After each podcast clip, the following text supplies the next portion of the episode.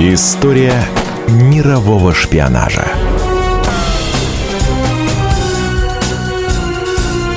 На радио «Комсомольская правда».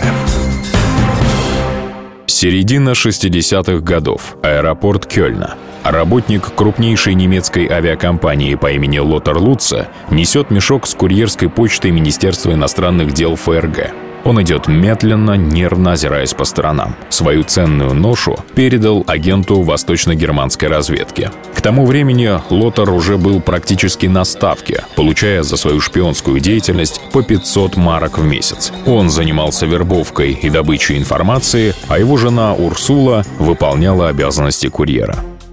В Восточный Берлин и, естественно, в Москву шли сведения о численности и вооружении армий стран НАТО, а также о ближайших и долгосрочных планах Альянса. Урсула работала секретаршей в одном из отделов Министерства обороны Германии, а Лотар — посыльным. Вскоре он дослужился до заведующего делопроизводством. Супруги беспрепятственно копировали и фотографировали секретные материалы. Семейная пара могла позволить снимать дорогую виллу и часто менять машины. Но погорели агенты после провала другой немецкой четы, также промышлявшей шпионажем. На допросе они и выдали супругов Луца. При обыске на вилле у Луца нашли такой секретный документ, что о его содержании не имели права знать даже следователи и работники прокуратуры. Специалисты считают, что Лотар и Урсула нанесли ФРГ самый большой ущерб в истории страны, а в НАТО вообще не смогли определить масштабы потерь. Супруги Луца отсидели в тюрьме несколько лет, после чего их обменяли на двух агентов ФРГ.